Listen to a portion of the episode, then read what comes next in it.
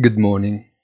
A week all about politics, with the 27th Conference of the Parties, Conference on Climate Change, of international scope, and the US midterm elections will wait in practice a lot more. Expectations on COP27 outcome are very poor, neglected by Xi Jinping, Putin, and very likely also by the Indian leader Modi the climate issue appears more than ever a critical topic between energy crisis, rising rates, raging inflation and recession at the gates. The agenda remains a paradigm, but its conjugation an enigma.